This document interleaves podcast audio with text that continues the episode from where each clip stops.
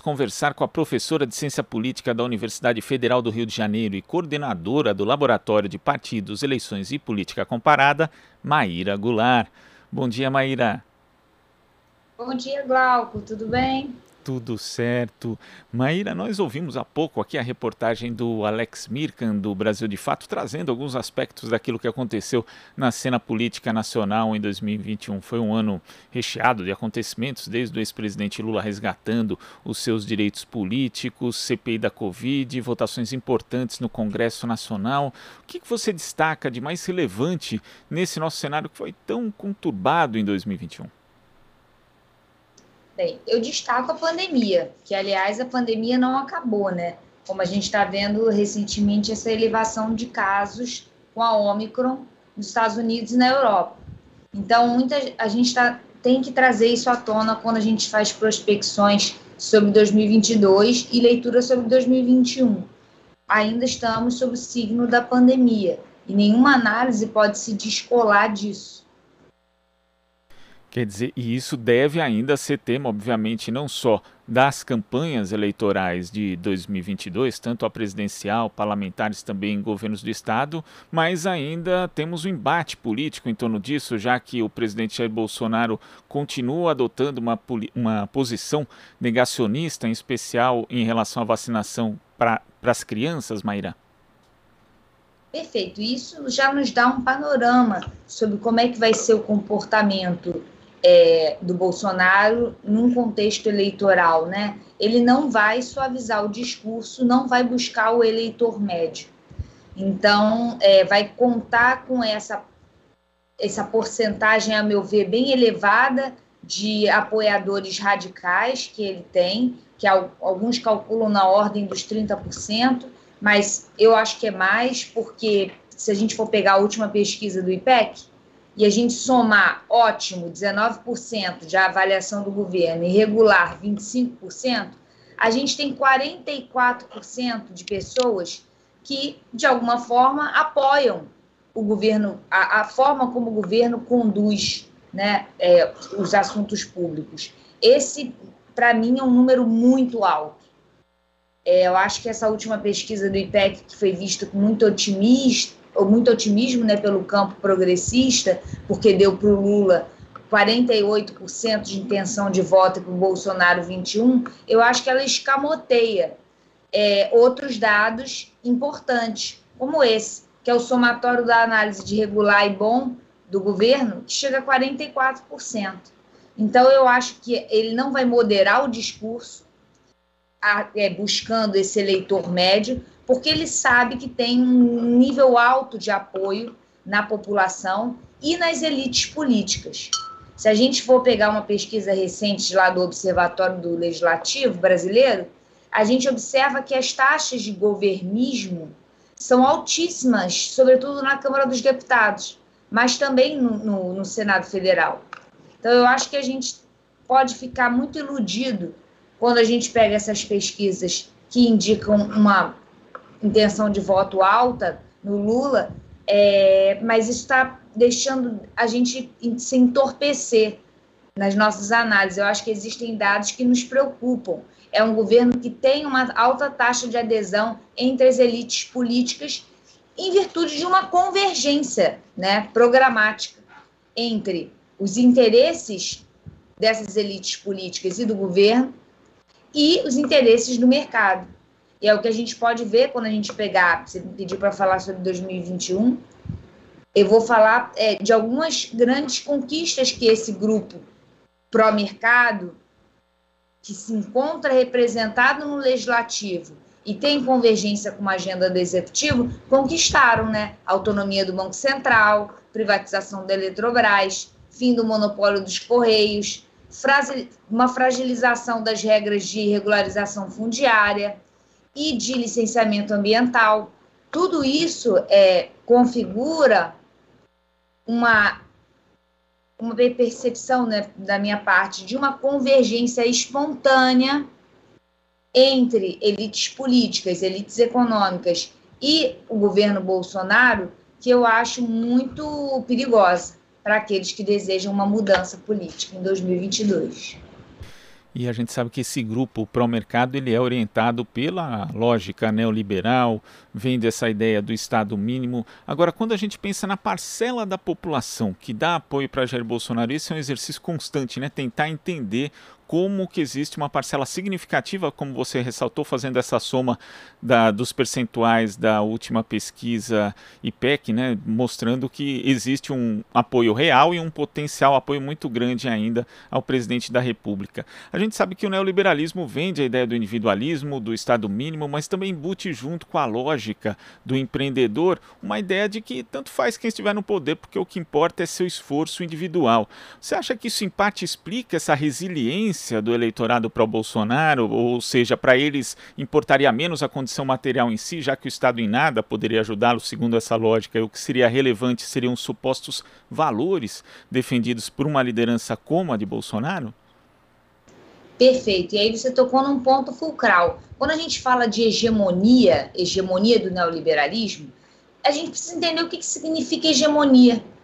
Eu dou muito isso em sala, né? Eu, eu, eu trabalho com Laclau e com autores que utilizam o conceito de hegemonia, que é um conceito de origem gramsciana, e que diz respeito exatamente a instituições que permitem a universalização e a disseminação de valores que são valores de uma parte das classes hegemônicas ou da fração, das frações de classe hegemônicas.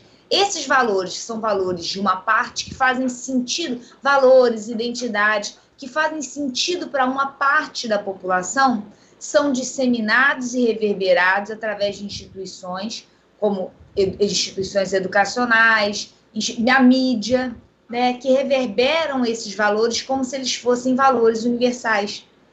Então, essa lógica do empreendedor, que faz pouco, mas faz pouco mesmo, pouquíssimo sentido, mesmo se a gente for pensar em termos de elite, porque a gente sabe que o capitalismo ele é dependente do Estado, as grandes empresas são dependentes do Estado, são dependentes de apoio financeiro do Estado e do consumo do Estado na garantia da, da, da sua, das suas receitas, né? Você pode pensar nisso em... É, em, em construção civil, em óleo e gás, como que o Estado é tão fundamental para man, a manutenção desses ativos. Mas a, o que acaba se percebendo é essa disseminação de valores que fazem algum sentido quando a gente pensa numa minoria da população para uma maioria da população para os quais esses valores não fazem qualquer sentido. E é isso que a gente vê quando nós percebemos pessoas que dependem do Estado, funcionários públicos, pessoas que dependem de repasses de auxílios financeiros do governo, pessoas que estão em situações de muita precarização e que acreditam que, é, que desvalorizam o Estado como um lugar de mobilidade social, como um lugar que pode oferecer uma estrutura que favoreça essa mobilidade, acreditando que essa mobilidade pode ocorrer somente em bases de esforços individuais. E ela pode, só que pode em termos de uma minoria, escassíssimos casos. Você vai ter que ter, ah, mas o fulano de tal, ele catava lixo, ele leu, lia as matérias no lixo e passou no concurso, hoje em dia ele é, sei lá, rei do mundo. Mas esse exemplo não é estatisticamente relevante. Ele não significa nada, significa que existem gênios, existem exceções e elas nada falam sobre política pública, sobre maiorias, sobre formas de transformar um país.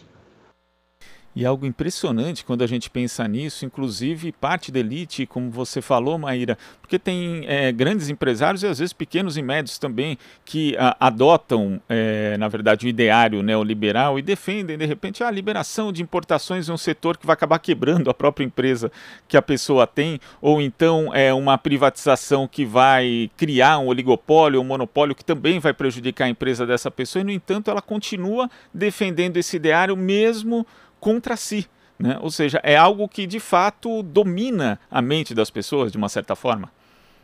Perfeito. Em frente à minha casa tem um salão onde eu sempre vou. É um salão bem popular e eles lá são muito, é, eles acreditam muito nesse discurso neoliberal contra repasses do Estado às classes populares, sendo que a maioria das pessoas que lá trabalham recebiam repasses do governo e tinham a sua vida impactada e a, o próprio consumo local né, que é um consumo de pessoas que, de alguma maneira, são beneficiadas através dessa escala, dessa cadeia que é gerada uma vez que o Estado aumenta os seus gastos, é, to, toda a escala de consumo aumenta.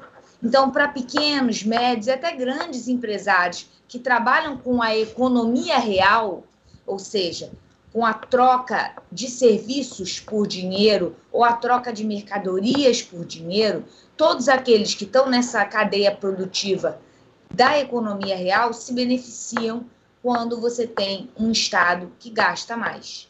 Quem não se beneficia, que é exatamente essa fração, por isso que eu falei de fração da classe hegemônica, que tem seus valores universalizados. Só quem não se beneficia é o mercado financeiro, que, como a gente sabe, gasto é, tira dinheiro de investimento, de poupança. Gasto é o contrário da poupança numa, numa conta econômica, né? De economia simples. Quando você gasta, você tira da poupança ou tira do investimento. Então, você tira desse recurso que é utilizado para remunerar investimento financeiro. Então, só quem se beneficia com discursos de disciplina fiscal são elites ligadas ao mercado financeiro e que estão amplamente representadas no Congresso Nacional. Daí o que a gente estava conversando, uma certa convergência espontânea entre elites políticas, elites econômicas, nesse caso, elites financeiras, e o governo Bolsonaro. Mas o que você bem explicou é que essa convergência, uma vez que ela tem instituições hegemônicas que reverberam esses interesses que são de minorias, que são de elite, e eles acabam sendo aceitados, incorporados, né, por segmentos da população que nada ganham com essas, com essas mudanças, com essas decisões, com essas políticas públicas que favorecem as elites financeiras. E, Mayra, ainda falando sobre as perspectivas para dois mil e vinte e dois, em dois mil e dezoito nós tivemos as redes sociais, em especial o WhatsApp, cujo monitoramento, inclusive, é muito difícil de se fazer, se destacando na, no processo eleitoral, inclusive, com o uso de dinheiro ilegal e circulação das chamadas fake news. Isso influenciou não só a eleição presidencial, mas também eleições de governadores e de parlamentares. Agora nós já sabemos que existe uma presença bolsonarista, inclusive, muito grande em outro aplicativo, o Telegram, que também é difícil de monitorar. As redes, principalmente essas que são pouquíssimo transparentes, vão ser de novo protagonistas no ano que vem, Mayra? Certamente. A forma como a população se, é, se informa mudou, né? A, o predomínio da grande imprensa ou da imprensa tradicional foi relativizado. Mas, por outro lado, a gente também tem que pensar que as pessoas sempre se informaram na boca pequena, entre si, nas conversas. Então, assim, a, a gente não pode culpar a tecnologia. Tendo isso dito, precisamos saber que esses algoritmos, essas tecnologias, elas tendem a favorecer os interesses do capital. Então, é, candidatos que tenham maior convergência com esses interesses encontram maior espaço nesse ambiente tecnológico. O que, que eu estou querendo dizer?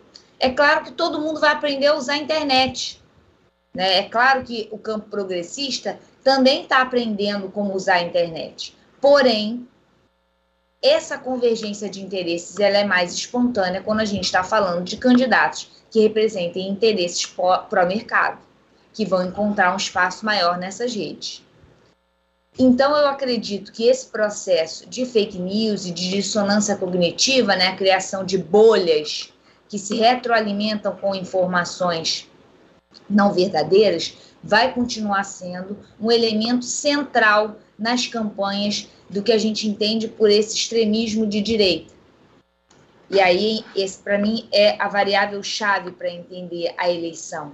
Não adianta a gente pensar em eleição com antecedência, quando a gente tem esse perfil de candidatos, porque eles trabalham com uma técnica eleitoral de reta final. É na reta final que você vai ter esse bombardeamento de fake news que tem como efeito conquistar aqueles eleitores que sentem medo. Que sentem medo de um candidato que, no caso, vai ser apontado como um candidato da esquerda, e uma esquerda que é revestida, né, de vários elementos ameaçadores, morais, né? E aí muita fake news é bombardeada nesse sentido, para dar a entender que a esquerda estaria associada a uma série de valores, ou à falta de valores morais, ou ao questionamento de valores tradicionais, que, por um lado, é verdade, né? A esquerda ela não, é, não se diferencia apenas em temas econômicos, mas também em temas sociais, em temas de direitos humanos. E é, são esse, é essa inflexão que é acentuada através de fake news, e é isso que coloca... Em, é, que dá medo nessas, nesses segmentos da população que se sentem ameaçados pelo novo, que preferem, né, a manutenção de um status quo na qual se, no qual se sentem mais confortáveis, se encontram, é, acham que estão mais confortáveis, quando, na verdade, ninguém está confortável nesse status quo, né, porque o novo está dentro da casa dessas pessoas que têm medo do novo. Então, assim, é... é preciso um trabalho muito grande, não só de combate às fake news, mas um processo de discussão, de reflexão coletiva, para aceitar as mudanças sociais, né? Para que elas não sejam é, objetos desses temores. Então, quando a gente fala de, me, de mentalidade tradicional, e é isso que vai ser muitas vezes reforçado por essas fake news, é preciso abrir essa caixa de Pandora, é preciso que essas coisas sejam discutidas na escola, nas empresas, e que você instaure processos reflexivos que diminuam o medo do novo. O novo aqui sendo entendido como empoderamento das mulheres, empoderamento de outras formas de família, de outras formas de identidade de gênero. E isso tudo precisa ser discutido para que não fique a reboque dessas fake news, dessas notícias malucas. A gente não pode só reclamar do eleitor estar suscetível a essas notícias malucas. A gente tem que se comprometer com o engajamento em processos reflexivos que abram essa caixa de Pandora. E a eleição é um momento bom para isso. É, a eleição é um momento bom e, como você destaca, um, tra um trabalho que tem que ser contínuo, né? Porque a gente viu, por exemplo, nas eleições de dois mil e dezoito, um movimento vigoroso, forte, um movimento de rua que foi o Elinão, né, protagonizado pelas mulheres, e ali houve uma distorção absurda daquilo que tinha acontecido e as pessoas acreditaram numa narrativa, né, com o perdão aí da, do uso da palavra já um pouco gasto, mas é, da narrativa ali que foi imposta justamente nas redes sociais, que fizeram Jair Bolsonaro crescer quatro pontos depois ali é, do Elinão. E também quando você fala dessa estratégia da reta final, Mayra, eu lembro ali que eu via as, as pesquisas, os, os levantamentos antes antes do final do primeiro turno, pensava: Bolsonaro tem uma rejeição muito alta, não é possível ele conseguir ganhar de alguém no segundo turno. Mas no espaço de uma semana, a rejeição de Fernando Haddad subiu nove pontos, sem nenhum fato político aparente, e aí a gente via de novo o subterrâneo das redes agindo. Então é preciso, de fato, é, ter atenção, principalmente aquilo que a gente não consegue ver, mas que as pessoas estão sentindo e estão conversando no dia a dia nessa reta final, Mayra.